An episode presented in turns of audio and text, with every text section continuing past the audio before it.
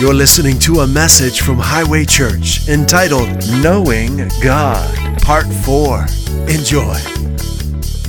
Jesus, we love you so much. We've got nothing better to do than to fellowship with you. We put our cares aside, we put all of the projects and the, the to do list, the things that we're concerned about, future endeavors decisions we need to make, we take every single one of them and we place them all in your hands. You are capable, you are able. Where we fall short, you make up the difference. And we thank you, Lord, for accomplishing the things that concern us and working all things out for our good. We give you our whole selves every detail and project and situation and circumstance, every hope and every dream, every desire to you. And Lord, we rejoice for your will, abundant life done in our lives, just as it is in heaven. In Jesus' name, amen. Back in July, before we left, for the conference, we started a series here called very simply Knowing God. Knowing God. God wants you to personally taste and experience Him every day of your life. He wants this constant fellowship with you. You can't get that through religion. It comes through simple faith in who Jesus is, what He's done for you, and who you've become through faith in Him. So that's what we've been talking about. And we said in our first message that knowing about God will not transform your life. Knowing about God will not bring answers into your life. Knowing God will. Having a personal relationship with Him will. We know that Jesus did not come so that we could be in heaven someday. He came so that heaven could be in us every day. Religion says that you can't know God, that it's presumptuous to think that you could be sure of the will of God for your life, that you could know and be sure and be certain of the plans and purpose and will of God for your life. Yet Jesus said, If you've seen me, you've seen the Father. Jesus revealed the will of God to us. How is it that so many in the church have, have not been taught that? They've been told that God moves in mysterious ways, and you never know what God is going to do. Now, if Jesus hadn't come, I guess we could say that. But Jesus revealed to us the ways of God. Isn't that wonderful? In message number two, we said that to know God is to be sure to be certain of his nature. In other words, you're sure and you're certain of how he will respond to you. There's no doubt about it. How will God respond to you when you come to him? Do you know? Jesus answered that for us. He revealed God's response to us. You remember the man, Luke says, who was full of leprosy? And he came to Jesus and he said, If you will, you can make me clean. Why did he ask that question? He wasn't sure of the nature of God. Do you know there are many believers that are still asking that question today? Yet Jesus answered it very clearly. He said, I will be clean. His answer is the same for you. It's God's will for you to be healthy. It's God's will, will for you to enjoy health for the rest of your life. How do we know that? Well, we said in message number two that if you want to become sure of how God will respond to you, there's two things you got to study in the Bible. And I, oh, I, I'm so excited. I got a new Bible down at the conference. I wasn't planning on it. My Bible is literally, uh, the cover fell off and it's kind of falling apart. And we were, we were at the bookstore there, and I was looking through, and I, I, was so excited. I said, okay, I'll get one. And it doesn't have all my marks in it yet. So, but, but, but in the Bible, you got to have one of these. You have one of these hard copy Bibles? Great to have one on your phone and your iPad, but those are good really just to kind of grab a verse here and there and maybe do a little bit of quick reading. But to really study the scriptures, to really know the nature of God, you want to have a hard copy Bible. Why? Because you can just see so much more at a glance, right? You can see so much more. So, but what do you study in the Bible? How do you read this thing? I mean, this, it's a big book right? There are two things you need to study, two areas you need to study in the Bible and get a hard copy Bible if you want to become sure of God's response to you. What's the first one? Remember? Jesus, right? Not my version of Jesus, not your version of Jesus, but the actual version of Jesus that's recorded in the scriptures. In Matthew, Mark, Luke, John, and Acts. Where do you find those in the Bible? First five books of the New Testament, right? So, no other human being has more physical manuscripts to validate, to legitimize what he did than Jesus. Thousands, 20 some thousand manuscripts to verify the Gospels. Isn't that amazing? So, when you're reading through the Bible, study Jesus. What did Hebrews chapter 1, verse 3 say? He's the exact representation of God's nature. When you're reading through Matthew, Mark, Luke, John, and Acts, you're seeing God's response to man. You will never once see Jesus say, Well, my Father brought that sickness into your life to teach you humility. That's, a, that's an idea from, from darkness, from spiritual forces of darkness that many ministers have taught. But you won't find Jesus saying, Go with Jesus. Don't go with ministers. Go with Jesus. I'm serious. Don't believe something because a pastor told you something. Stick with Jesus. We're supposed to be telling what Jesus said. We should not vary from what he said. If we vary from what he said, we're missing it. So at Highway Church, we don't base what we believe about ourselves or God on what we've been through on our circumstances. We base what we believe about God on the person and ministry of Jesus as recorded in the Bible. Very important. Because all of us have experienced things in our lives that were not the will of God for us. Why? We're living in a fallen world. Satan is the God of this world. And God is not controlling everything in the world. You hear this a lot at Highway Church, right? It needs to be said. People are taught that God's in control of everything because He's sovereign. The Bible doesn't teach that. God is sovereign. His, his sovereignty is defined as being above all. But He gave control of the earth to man. Man gave control to Satan. Satan seized it, and Satan became the God of this world. So, the will of God is so important to know. It will not automatically happen in your life. And so many people are waiting on God and they get discouraged because they don't see it happening because they haven't learned it's not automatic. You've got to grab a hold of it with your whole being. You've got to believe it. You've got to speak it over your life. You've got to believe it in your heart. It's not going to happen any other way. Okay? We have a big part to play in the will of God happening in our lives. Okay? So, the first area, if you want to be sure of God's nature, is to study Jesus in the scriptures. The second area you want to study, do you remember? It's been like three weeks now, I think the promises of God. So, two things that we study in our Bibles Jesus, the person and ministry of Jesus, and the promises of God. Why the promises of God? Because God's nature is revealed in his promises. 2 Peter chapter 1, verse 4 that says, Through his precious and magnificent promises, we become partakers of his nature. Okay? So many people read their Bible, but they don't know how to read their Bible. They don't know what to look for. There's a lot of stuff in here. There's some pretty dark things in here that people did, that Satan did and that people did, right? There's some crazy stuff in here, but it's all true. God didn't try and hide anything from us.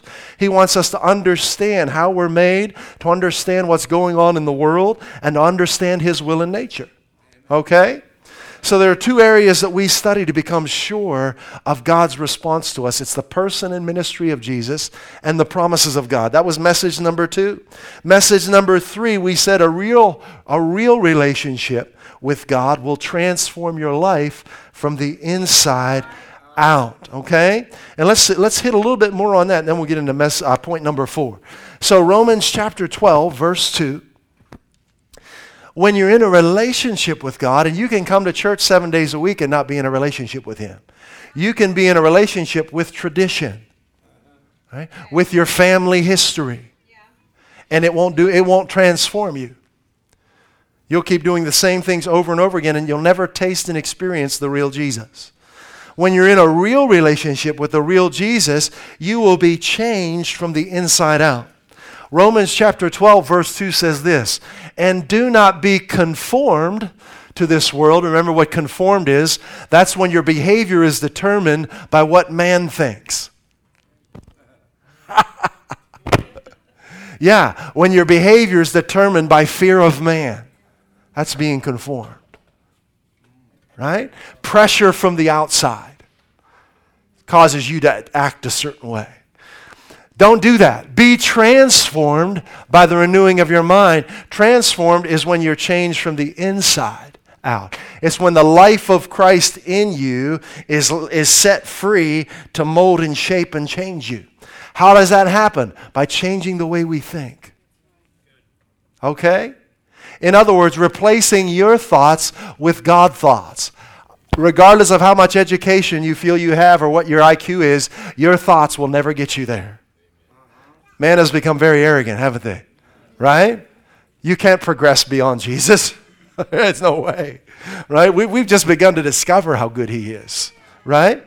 So we're changed from the inside out when we exchange our thoughts with God thoughts. Right? That you may prove. God wants you to know for sure His will for your life. Oh, religion hates this conversation. It's just, hey, be sure and certain of God's will for your life. How dare you talk like that? God wants you to be sure. He wants you to, to, to be able to prove His love for you to yourself and to others. What is that? What does it say? Good, right? So God's will is what? Good, right? God's thoughts for you are good, right? That what is good and acceptable and perfect will of God. Let's pull that up in the message. We'll start with verse 1. I like the message translation on this verse as well. It says, So here's what I want you to do, God helping you. Take your everyday, ordinary life. I like that. Right? We're fellowshipping with Jesus every day. Right? Everywhere we go. When we're shopping, when we're eating lunch, when we're cleaning our pantry, when we're looking under the bed for that missing sock. Right? We're fellowshipping with Jesus. Right? You're sleeping, eating, going to work, and walking around life. And place it before God as an offering. I like that. Embracing what God does for you is the best thing you can do for Him. Now, verse 2. Don't become so well adjusted. Let's go back to verse 1 for a second. Look at that. Embracing what God does for you is the best thing you can do for Him. Churches should talk about what God has done for us, right? Because He did it so that we could experience it, right? We, it's pleasing to God when we receive healing, when we believe His Son bore our sicknesses and carried our diseases. Embracing what He's done for you is the best thing you can do for Him. It pleases God when we resist condemnation and we believe that we've been justified by faith in Christ that we've become the righteousness of God in Christ Jesus. It pleases God when we're believing for the fruit of our recreated spirit to grow love, joy, peace, patience, kindness, goodness, faithfulness, gentleness, and self control. It's the best thing you can do for God is to receive what He's done for you. Amen. God hasn't called us to achieve, He's called us to receive. Verse number two. That's a humble position, isn't it? The flesh wants to take credit for everything. I'm going to go out and conquer the world. You can't. You can't do it. If you could conquer the world, Jesus wouldn't need to come. Right? If you could do what he did, then he wouldn't have had to come, but he did it. And he gets all the glory for it. Don't become so well adjusted to your culture that you fit into it without even thinking. Instead, fix your attention. Who, who fixes our attention? We do, right? Who changes the channel on your TV? We do, right? Who determines what you think about? You do, right? it's, it, we've got to we've got to realize this. It's not on God. We've got we've got to take control of our thought life. God cannot do this for you. He's given you the free will to do this, right? Instead, fix your attention. Put your channel on God. Don't take it off, right? You'll be changed from the inside out. Readily recognize what He wants from you and quickly respond to it. Unlike the culture around you, always dragging you down to its level of immaturity, God brings the best out of you develops well formed maturity in you. I like that. Now, well, really, what is this verse 1 and 2? It's an invitation, isn't it? To know God. You'll find throughout the scriptures, Old and New Testament, God, the maker of heaven and earth, is not foreboding and putting up his hand to keep you from coming to him. It's the opposite. He's inviting us over and over again to come to him to think like he thinks, to talk like he talks, to live like he lives. Let's look at a few more scriptures on the thoughts of God. Let's go to Isaiah chapter 55. Let's start in verse 1. Ho, hey, ho, hey. No. Ho, everyone that thirsteth, come. That's an invitation, right? You see that? I'm saying that because many have taught these scriptures as God putting up a wall saying, You'll never think like I think. You'll never understand my will for your life. But if you read it, it's the opposite. It's an invitation. In fact, I think I counted seven invitations in this verse. Come, there's one, right? To the waters. That sounds like Jesus, right? Come to me. And he stood up. It was the festival of booths. And he said, He who believes in me, out of his belly shall flow rivers of living water. And he that hath no money, come. There's number two, second time. Buy and eat. Yea, come. Three. Buy wine and milk without money and without price. How can you have the things of God without any cost to you? Because Jesus paid the price, right? Jesus paid the price for every blessing of God. Every promise of God, it says in 2 Corinthians 1:20, has been stamped with God's big fat yes because of Jesus. Every promise. No matter how many promises God has made, they are yes in Christ Jesus, and they become reality as we say, so be it in our lives. Right? Are you awake? It's good. I want to jump up and down a little bit. I'm getting excited. Verse 2 so, three invitations in verse 1. Wherefore, why do you spend money for that which is not bread? Right? Why do you expend uh, the fruit of your labor for the stuff that's really not going to give you life? And your labor for that which satisfies not. Here's the fourth invitation hearken diligently. In the Hebrew, it says, listen, listen. Why? Because he's always speaking. He wants to communicate with you regularly. Hearken diligently unto me and eat that which is what? Good. If it's good, it's from God. If it's bad, it's not. Right? Isn't that simple? Religion got that all whacked out. If it's good, it's from God. If it's bad, it's not. And let your soul delight itself in fatness. We don't use that term anymore. What's that mean? Abundance right? More than enough, gleaming health and provision, right? Incline, there's another one. So, what's that? Five, six? Incline your ear and come unto me. Hear, and your soul shall live. So, we really have to make some decisions, don't we?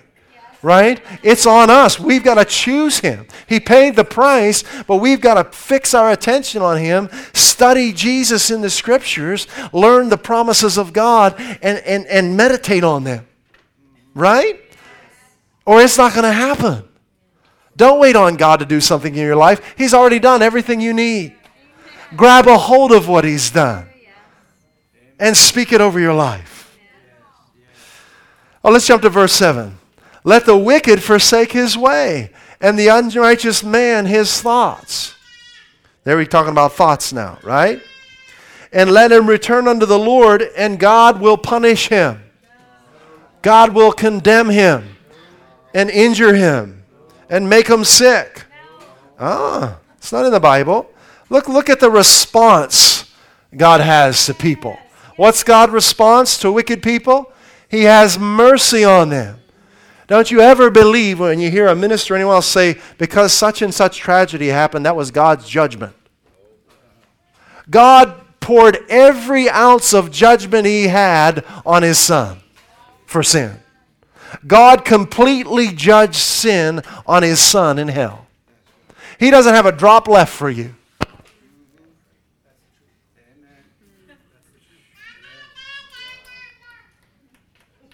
He's not the author of tornadoes and tsunamis. That's because the curse of sin is upon the earth and the devil comes to steal, kill, and destroy. God isn't judging you, God is not looking to punish the wicked. He has mercy upon him, and to our God, for he will abundantly pardon. You know, if the church would preach the nature of God, you'd find a lot more wicked people coming in. There are a lot of people that are afraid to come to church because what they've heard preached in churches is condemnation and sin consciousness instead of the justification of Christ and the grace of God. The grace of God doesn't uh, overlook sin, the grace of God paid for sin. And the grace of God in us empowers us to live free from sin. Right? The grace of God is God's nature free in us. Right? His love, His joy, His peace, His self control gaining the ascendancy in us. So he says he will have mercy, he'll abundantly pardon. Why will he do this? Next verse. Because or for my thoughts are not your thoughts. Wow. Right? Neither are my ways your ways. You'll be shocked when you realize how good God is. You will. You'll be absolutely stunned when you begin to discover how kind, how merciful, and how gracious He really is. I was, and sometimes I still am. I was given a very p- different picture of God growing up. And then I started studying Jesus, and I thought, who is this? This is not the one I was told about. He's kind, he's merciful, he's gracious. Now, let's we're going to read verse uh, 9 as well. Before we do let's get some more verses on the thoughts of god then we'll finish isaiah. Here's some more about god's thoughts. Remember we're transformed by replacing our thoughts with god's thoughts. God's thoughts right? God's thoughts are good right? I, uh, jeremiah 29 11 for i know the thoughts that i think towards you you lousy failure. How many times are you going to make that same mistake over and over again? I've had it with you. Before you come back to me, you're going to have to get this right and get that right. You're going to have to clean yourself up. You're going to have to stop doing. Are those the thoughts of God? No. Where are those thoughts from? Sure. The condemner, right? Satan. My thoughts that I have towards you are thoughts of shalom, the Hebrew, wholeness, one translation says to prosper you is shalom. Thoughts of well being, thoughts of prosperity. Every thought that God has for you is a thought of shalom. Didn't he just say that? Is that true for some of us and not others? It's true for everybody. For God so loved the right? We know the nature of God by studying Jesus. Jesus said that, right? Thoughts of shalom, wholeness, and well being and prosperity, not of evil, how could you ever think that God would have an evil thought about you? Who told you that? Yeah. To give you an expected end. One translation says, uh, what is, how does it say it? Um, the life you've hoped for. Something like that. I think it's a message. To give you the, the life you've hoped for. Psalm 139, looking at the thoughts of God. This can be shocking, huh? How precious, the psalmist says, are your thoughts unto me? Because they condemn me and, and make me sick. And no. How great is the sum? Would they be precious if, if those were God's thoughts? They would be evil, wouldn't they? Right? If a father wanted to make his child sick, that would be evil, wouldn't it? Yeah, right? How great, how great is the sum. Now look at this. If I should count them, verse 18, they are more in number than the sand. When I awake, I am still with thee. What are God's thoughts toward you? We read it in Jeremiah 29 11. Prosperity, wholeness, healing, well being. That's what he thinks of you, right? All right, let's go back to Isaiah 55, verses 8 and 9. For my thoughts are not your thoughts. I'm so glad. Neither are your ways my ways, saith the Lord. For as the heavens are higher than the earth, so are my ways higher than your ways, and my thoughts than your thoughts. Do you see that's an invitation to come up higher now? That's exactly what that is. He's saying, Come and think like I think, and let me take you higher. Let me bring into you into a realm of life that my son came to give you. He came that you might have life and have it more abundantly more and better life than you've dreamed of. I think it's the message, or the New Living Translation says. Isn't that good? Yes. Hallelujah. When you make a decision to replace your thoughts with God thoughts, you will be transformed on the inside. And when you choose to make God's thoughts the authority of your mind, the final say, the umpire of your mind, the judge of your mind. The ju- if I have a bad thought, it's not allowed in my mind for one moment. And they come into all of our minds, right? Just like radio frequencies are flowing through the air, there's bad thoughts flowing through the air, right? If it comes into my mind, it's not allowed to stay there, right? You say the same thing of your own mind. You control this. Don't let anyone else control it. When you bring your mind under the authority of God's thoughts, it will unlock the kingdom of God inside of you. The kingdom of God will begin to manifest in your life. God's just waiting for us to believe. He's just, come on, just, just take me at my word. Be like the centurion that said, just speak the word and my servant will be well. All I need to know is that you've said it and I've got everything I need. I love it. Hallelujah. All right, we'll get into a little bit of point number four and we'll finish up. So, a real relationship with God will transform your life from the inside out, and that happens by ex- exchanging our thoughts with His thoughts. A real relationship with God will inspire you, will fill you with joy and peace, will empower you to follow Him. You got your seatbelts on, right? Religious goggles are off, right? Religious earbuds are out. Are you ready? We're putting it in fifth gear and we're going all the way with Jesus. We can't quit, it's not an option. He's our everything, and we're giving Him everything we've got. All right? So when you're in a real relationship with God, you will be powerfully motivated to follow Him. Following Him will become the focus of your every thought. It will become the focus and foundation of every decision you make.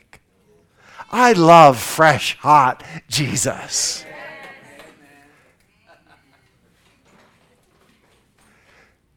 Let's look at this. Jesus started his ministry by inviting people to follow him. Well, let's start in John chapter 8. John chapter 8. Get everything God has for you this morning. Go home different.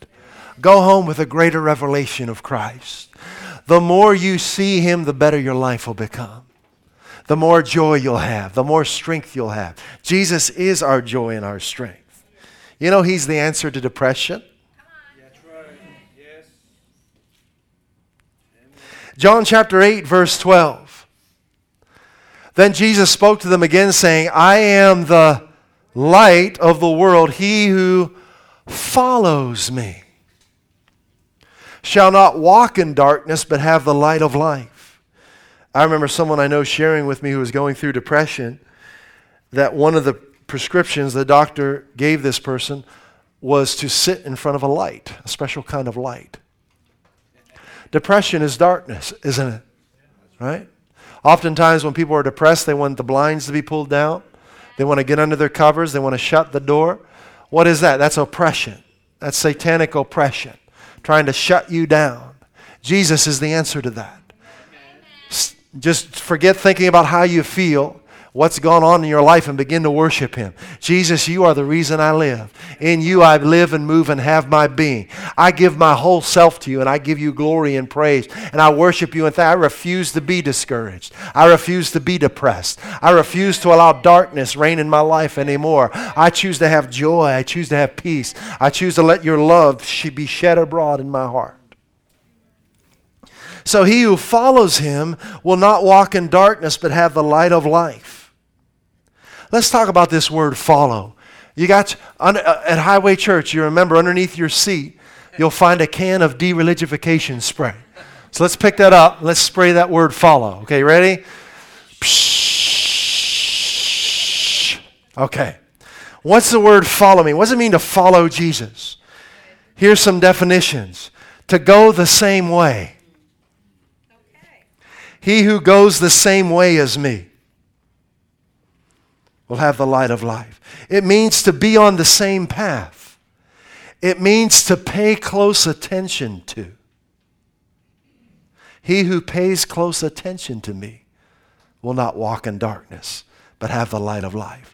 It means to understand the tendency of the nature.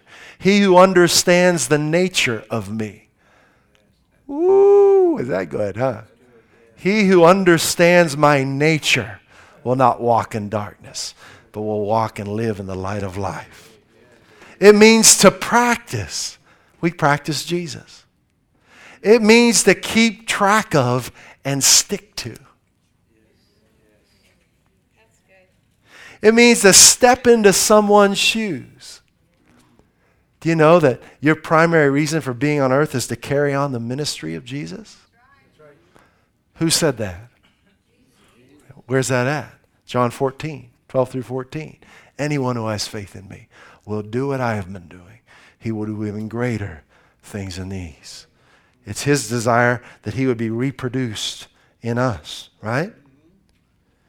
And then the last one, it means to imitate. He who imitates me will not walk in darkness but have the light of life. I did a little etymology a study of the word imitate, and it, it's related to the word image. It means to copy the image of. I like that. And, and Colossians 1.15 says, Jesus is the image of the invisible God, right? So Jesus is imitating the Father. We're imitating Jesus, right? And what happens is Christ is revealed in us the image of Christ comes to the surface in our lives. If we'll keep our attention on Jesus, the image of Christ will come to the surface in our lives. He who follows me. Isn't this good? God desires for the nature of his Son to gain the ascendancy in our lives. In fact, that is, I would say, the primary purpose of what's known as the fivefold ministry in the scriptures in Ephesians 4:11. Apostles, prophets, evangelists, pastors and teachers is so that the the uh, image of Christ can be formed in us. That's that's probably the main reason we're here this morning is so that you can experience Jesus, so that who he is can show up in your life through the study and preaching of his word.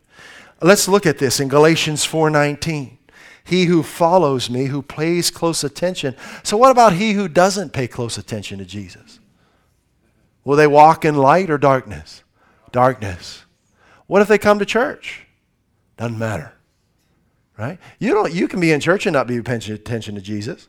Right? You could be thinking about the preacher's t shirt. Right? Or, right? Or, or whatever, the co- color of the floor or the ceiling fans. Or, right? So th- this is conditional, right? God's done everything He could do, but we have to choose to pay attention to Him. And any, everyone can pay attention. This is something anyone can do. Don't let anyone tell you differently. It's available to you through simple faith. So look at this, this calling upon apostles, prophets, evangelists, pastors, and teachers in Galatians 4.19. And this is the Apostle Paul. And you know that those, those callings are still in effect, right? There are apostles today, just like there were in Paul's day. There are prophets, evangelists, pastors, and teachers. Somewhere along the line, uh, some, some uh, religious minds bought the lie that those stopped back in, in uh, Paul's day. No, there are apostles today. You need apostles in your life. How do you recognize apostles? Right here. For my of whom I travail in birth again until Christ be formed in you. This is how you recognize those in the, in the fivefold. Now, you can have this calling on your life and, and your character not be Christ like. That doesn't negate the calling, but these callings are valid. And when someone steps into this calling and begins to follow it and, and get their character in line, this becomes a priority to apostles, prophets, evangelists, pastors, and teachers that Christ be formed in you. That's why we're not interested in being seeker friendly. That's become a misnomer. Right? We're, where churches are so concerned about, about, about um, everything you know, being just so, so that no one gets offended. How do you, how do, you do that? People get offended at, at the color of, of the, the iced tea you're drinking or whatever. I mean, you know, I, funny, this Bible, I, I was going to get a black one. This one's burgundy. And I remember this is Billy Graham on my shirt here. It says bold like Billy. But, you know, one of the things he was criticized for? The Bible he preached from was red instead of black. Amazing how religious minds can get, right? The religi- religious minds are looking for any reason to disqualify you, right? That pastor's preaching in high tops with a t-shirt. So this is this is my this I, am relating. Let me read this to you out of the uh, New Living Translation. Put that up there, Galatians 4:19. I, I, I get this because this is a part of my calling. Oh, my dear children, I feel as if I'm going through labor pains for you again. And they will continue until Christ is fully developed developed in your lives. That's what I think about when we're together. If you call me on the phone, this is what I'm thinking about.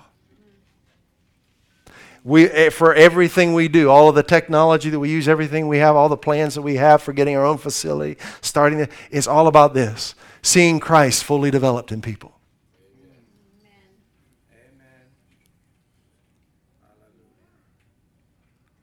Now, who's this written to? Believers. This is written to people who are born again. So this isn't automatic just because you your spirit's been born again, right? That moment, that event when that happens is the greatest miracle of all. When you put your faith in Christ, your spirit is born again. Amen. But realizing what's gone on inside of you is a process. So we're not coming here to punch a card and get our ticket and go to heaven. We're coming here so that Christ be fully formed in us. And listen, this is not pleasant sometimes. And it's amazing the things I've seen being in full time ministry for almost 20 years. The challenges. Because you have to say things to people sometimes they don't want to hear. You can tell when your flesh rises up and you want to defend yourself, you know the Holy Spirit's moving. Embrace godly change. Reject negative change. Godly change brings Christ out in you. Ungodly change causes your flesh to rise up and want to get even and want to hold something against someone and not be told what to do. Right? One of the best ways that you can be transformed is to say yes to Jesus. And one of the best ways, and I'll just, I'm just letting in you on some inside stuff here, as far as a leader or a, a pastor or an apostle, prophet, evangelist, teacher, one of the things you look for in someone is how do they respond when you say no to them? It's easy to shout and sing when someone says yes to you. But when they say no, that reveals spiritual maturity or the lack thereof. If someone pouts and cries and throws a fit, there's, there's some issues inside that they're not aware of. Right? So the primary thing we're looking for here is attitude. Right? Do are they all in? Can they handle no? Are they, are they running after Jesus with everything they've got? When you're running after Jesus with everything you've got, no doesn't bother you. I didn't plan on saying any of this. I love when the Holy Spirit. This is good. We're, we're changing our focus, right? We're on earth for Christ to be fully formed in us. This is written to believers. They were being taught by the Apostle Paul, and it wasn't automatic, right? They had to choose to, to remove ungodly thoughts from their mind and put godly thoughts in. To put down ungodly reactions and react in a God way. Right? To imitate Jesus is to respond the way he would respond in situations, right? So we have this mind of Christ now, right? This is our goal. This is what we're all about. So good. Christ fully developed in us. Hallelujah. It's the most natural thing in the world for a child to imitate their parents. It just comes with being a child. God is your father. 1 John 3 1. Let's put that up there. How great is the love the Father has lavished on us, that we should be called children of God, and that is what we are. So we keep our attention on Him and we imitate Him, right? And that comes out in our interactions with one another, right? Our goal is to respond to each other as He responds to us. We mess up sometimes, but that's our focus, right? All right, we've got time for just a few more and then we'll be done. So Jesus begins his ministry by inviting people to imitate him. Isn't that awesome? Look at this in, in, Matthew chapter 4. Let's look at some more Jesus. Can you eat some more Jesus? Isn't it good? Come on, let go of every offense and just take a big bite of Jesus. Let go of tradition and take a big bite of Jesus. You'll be so glad you did. And Jesus, walking by the Sea of Galilee, saw two brothers, Simon called Peter and Andrew his brother, casting a net into the sea, for they were fishermen. These weren't guys on an afternoon taking a break, this was their profession. They had a family business, they were commercial fishermen. Okay? And look what he says to them imitate me, follow me. Pay close attention to me. Understand my nature. Stick to me. And I'll make you fishers of men. Now look what they did. Verse 20. They immediately left their occupation, their family business, and followed him. Are you willing to do that? You willing to walk away from a family business or an occupation that you have to follow Jesus? Every one of us should be. Doesn't mean we have to. But if he asks you, would you do that? Would you embrace a future that he has for you that is, that is unfamiliar to you? If you've been a commercial fisherman for 20 years, and your dad did it, and his dad, and his dad. Look at Mark chapter 1, verse 19. It says, When he had gone a little further from there, he saw James, the son of Zebedee. I like that name, Zebedee. It's fun to say. And John, his brother, who also were in the boat mending their nets. Guess what? They were commercial fishermen. And immediately he called them, and they left their father Zebedee. Wow. And John, excuse me, left their father in the boat with the hired servants. Yeah, that's the right verse. And they left their father Zebedee in the boat with the hired servants and went after Jesus. That's following him. You leave everything Nothing is precious to us compared to following Him. Nothing. You doing okay? Luke chapter 5. We don't have time to go through the first 10 verses, but you'll see that Jesus uh, reveals himself to them. They're, they're in the midst of a business project. They're fishing, and the project's going lousy. They haven't caught anything, and Jesus tells them to let down their nets. And it declares that they, they take him at his word and they bring up their nets, and their nets begin to break. They call other ships to come over, and all the ships begin to sink because of the, the catch, the fish that are in their nets. Jesus prospered them by listening to his word, and he'll do the same for you in your business if you'll take him at his word. He'll bring more fish in than you can carry. Wasn't that prosperity to a fisherman? To have, to have so many fish, your, your, your, your net's running over? Right? That, that's, that's money. Hello. Right? You bring that into the market, and what do you do with it? You sell it and you make profit. God wants you to profit in your business. Why would He want anything else? Unless He's not a good father. Right? He wants you to prosper. He thinks about how you can profit in your business. He has ideas for your business. He'll coach you in your business. But they might be a little different than what you hear from the world. But take him at his word and follow him. So they pulled their boats up on shore. They left everything and followed him. The King James says they forsook all. Luke 5 27. Just a little further down in the chapter says, And after this, Jesus went out and saw a tax collector. This was his profession. In fact, the tax collectors, the historians say back in the day, the Jewish tax collectors were thought of as corrupt because they had a little deal with the Romans, right, where they were making profit off of their countrymen by collecting more than what was due.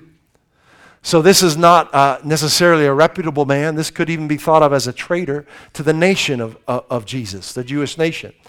Levi sitting in his tax booth, he said, Follow me.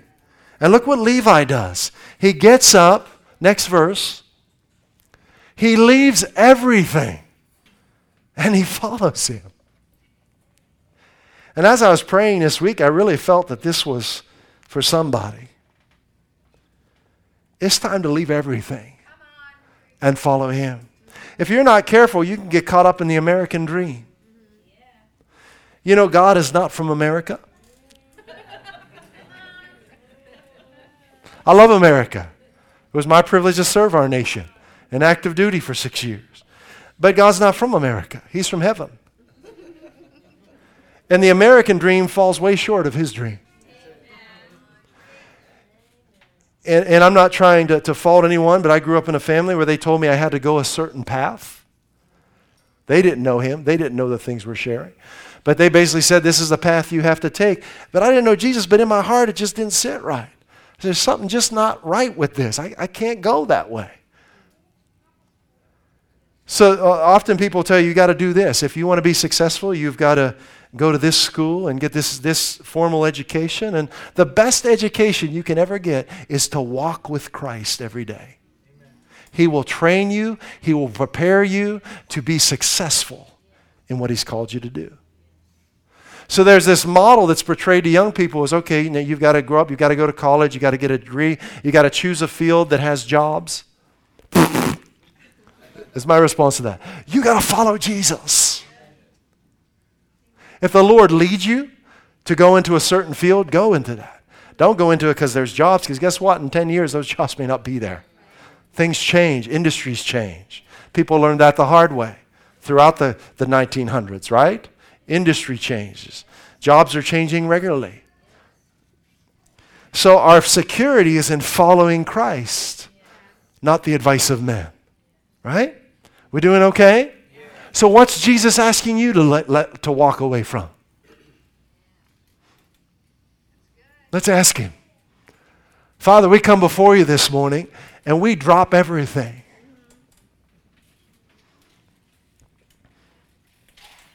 And we say, Show us your plan. No matter what season of life we're in, we drop everything. And we realize our time on this earth is for one purpose only, and that's to know you. To follow and become everything you've purposed for us to be. Holy Spirit, I ask you to speak to those listening on Facebook that would hear this podcast through the internet, to, to those of us who are here in this place. Lord, speak to our hearts. Is there anything you're asking us to do? Is there anything you're asking us to let go of so that we can follow you more closely? You speak, Lord. It's our pleasure to say yes to you.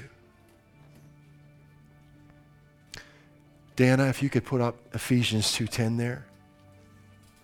See, this is God's dream. It says, For we are God's own handiwork, His workmanship. This is our perspective of life now. This is our worldview, right? Not the American dream. This.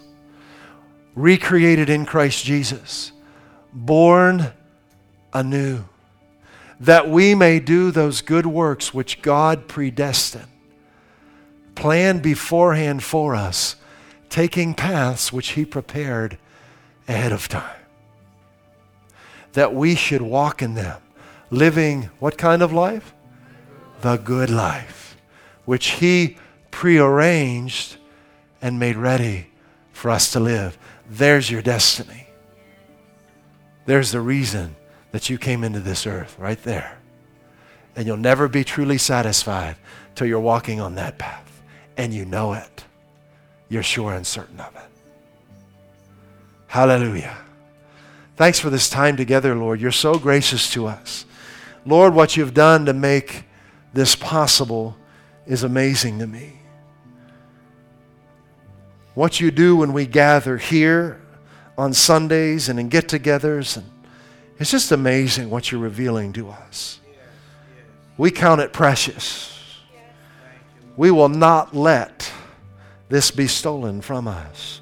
We will not let the seed of your word be robbed from us. We're not ignorant of Satan's schemes. He comes to try and steal the seed of your word immediately after it's sown.